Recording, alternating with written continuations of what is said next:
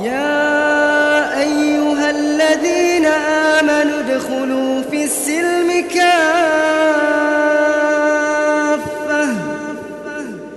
ادخلوا في السلم كافة. ادخلوا في السلم كافة.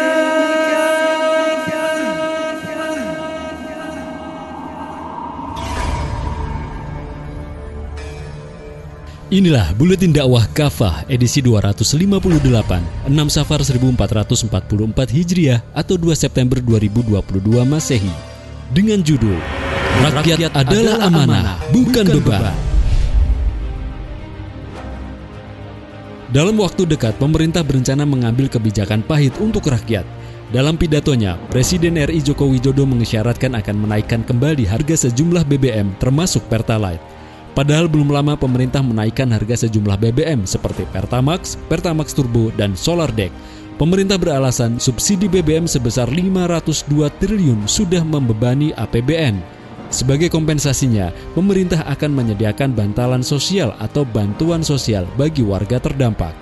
Pemerintah melalui Menteri Keuangan Sri Mulyani juga berencana mengubah skema dana pensiun yang dipandang menjadi beban negara. Pemerintah pun sudah bulat mulai tahun depan akan menghapus pegawai non-aparatur sipil negara atau non-ASN alias honorer. Kebijakan ini bakal dirasakan pahit oleh rakyat, apalagi sebelumnya pemerintah juga menaikkan iuran BPJS. Ragam kebijakan di atas pastinya akan dirasakan sebagai tambahan penderitaan rakyat. Pasalnya, selama ini mereka sudah terjepit oleh beragam kenaikan harga kebutuhan pokok. Apalagi kenaikan harga BBM akan mendorong kenaikan harga berbagai barang dan jasa. Otomatis hidup rakyat semakin nelangsa. Rakyat, bukan, beban. Mengurus negara memang bukan pekerjaan mudah, namun menganggap hak rakyat untuk mendapatkan subsidi sebagai beban adalah keterlaluan. Negara yang memandang rakyat sebagai beban hakikatnya adalah negara kapitalis. Doktrin ideologi kapitalisme mengajarkan bahwa negara menyerahkan kegiatan ekonomi sepenuhnya pada mekanisme pasar. Minim campur tangan negara, warga yang hidup dalam ideologi kapitalisme harus menjalani skema survival of the fittest. Tidak aneh jika rakyat sering mendengar pernyataan politisi dan pejabat negara yang meminta rakyat untuk berjuang sendiri. Ketika harga minyak goreng meroket dan langka di pasaran, rakyat dianjurkan mengurangi memasak dengan cara menggoreng. Ketika harga cabai naik, rakyat diminta untuk berkebun cabai di halaman rumah. Ketika harga beras naik, ada seruan agar rakyat miskin melakukan diet, jangan banyak makan. Ketika harga telur naik, rakyat diminta juga jangan meributkannya. Bantuan yang disiapkan pemerintah ada, namun diberikan secara selektif, bukan untuk seluruh rakyat. Dalam kasus BBM, pencabutan dana subsidi BBM sebesar 502 triliun akan diganti dengan tambahan bantalan sosial menjadi 24,17 triliun rupiah untuk 20,65 juta kelompok keluarga penerima manfaat. Pemerintah tutup mata bahwa dampak kenaikan tarif BBM dirasakan oleh semua lapisan masyarakat.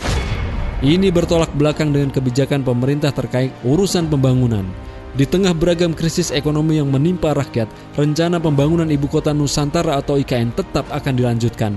Padahal pembangunan IKN menelan biaya 486 triliun rupiah, sebesar 20 persennya diambil dari APBN atau sekitar 97 triliun rupiah.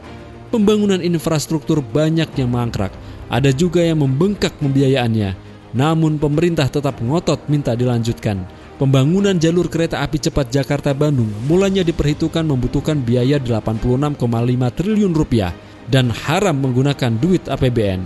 Kini biaya proyek tersebut menjadi 114,24 triliun rupiah alias membengkak 27,09 triliun rupiah. Dana sebesar itu tentu tak sedikit. Pemerintah Cina meminta agar pemerintah Indonesia turut membantu pembiayaan tersebut. Belum lagi pembangunan infrastruktur yang dibangun dengan biaya triliunan rupiah malah tidak bermanfaat untuk banyak orang.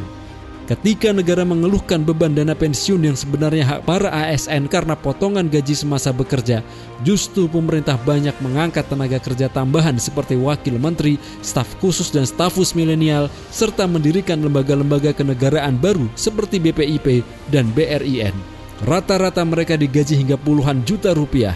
Pemerintah juga jor-joran memberikan bantuan kepada para pengusaha hingga triliunan rupiah. Pada tahun 2018, para pengusaha sawit besar mendapatkan suntikan dana hingga 7,5 triliun rupiah. Tapi pada saat yang sama, para pegawai honorer akan diberhentikan.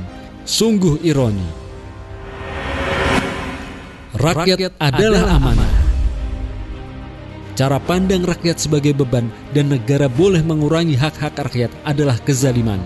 Hal ini kontras dengan ajaran Islam. Islam menekankan bahwa rakyat adalah amanah, sementara amanah wajib ditunaikan. Allah Subhanahu wa taala berfirman, Sungguh Allah menyuruh kalian menyampaikan amanah kepada yang berhak menerimanya.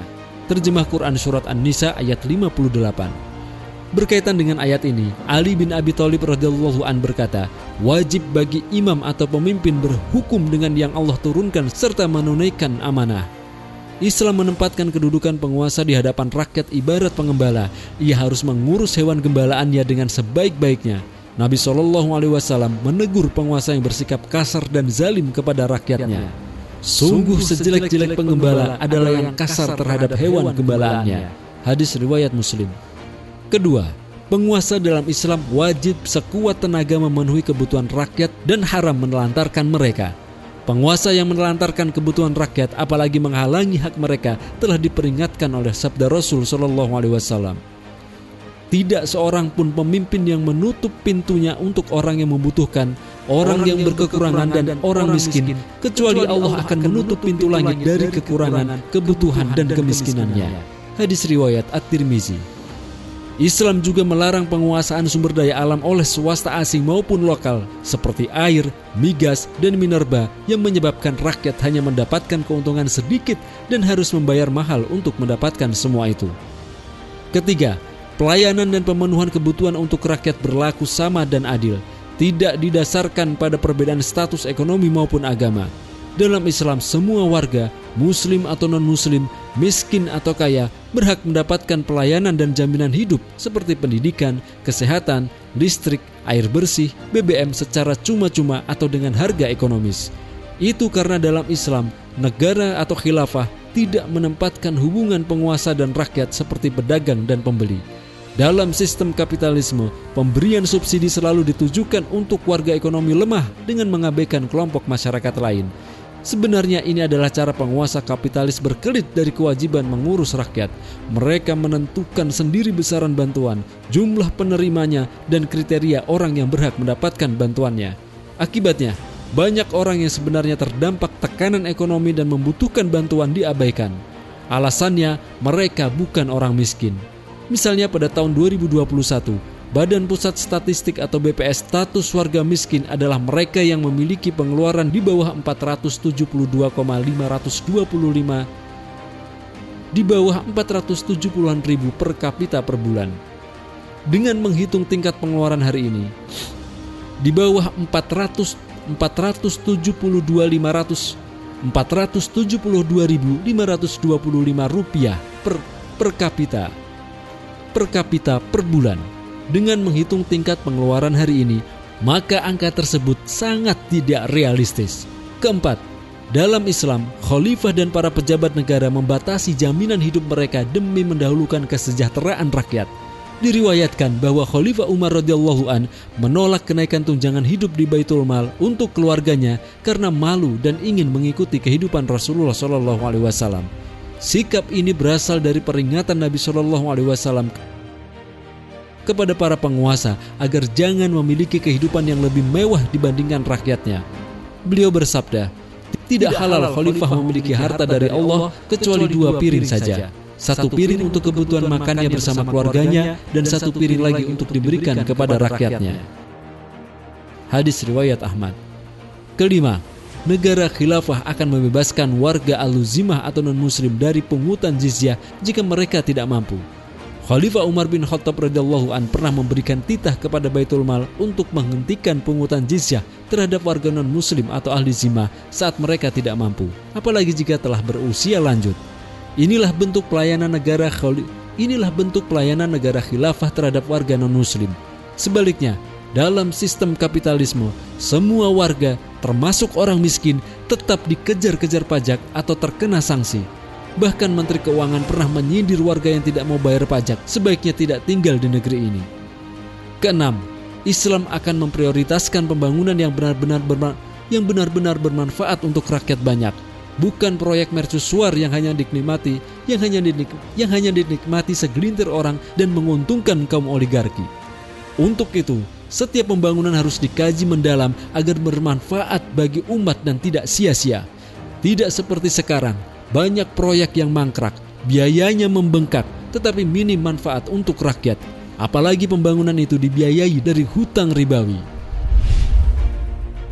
Wahai kaum muslim, persoalan hari ini tidak akan tuntas selama kaum muslim tidak menerapkan syariah Islam dan memiliki pemimpin yang mengurus mereka dengan adil dan amanah. Sebabnya, hanya dalam Islam kepala negara atau khalifah diangkat untuk mengurus seluruh rakyat, bukan berpihak kepada oligarki seperti yang terjadi hari ini. Karena itu, mari kita kembali ke sistem dan kepemimpinan Islam jika memang kita mengharapkan kehidupan yang penuh berkah.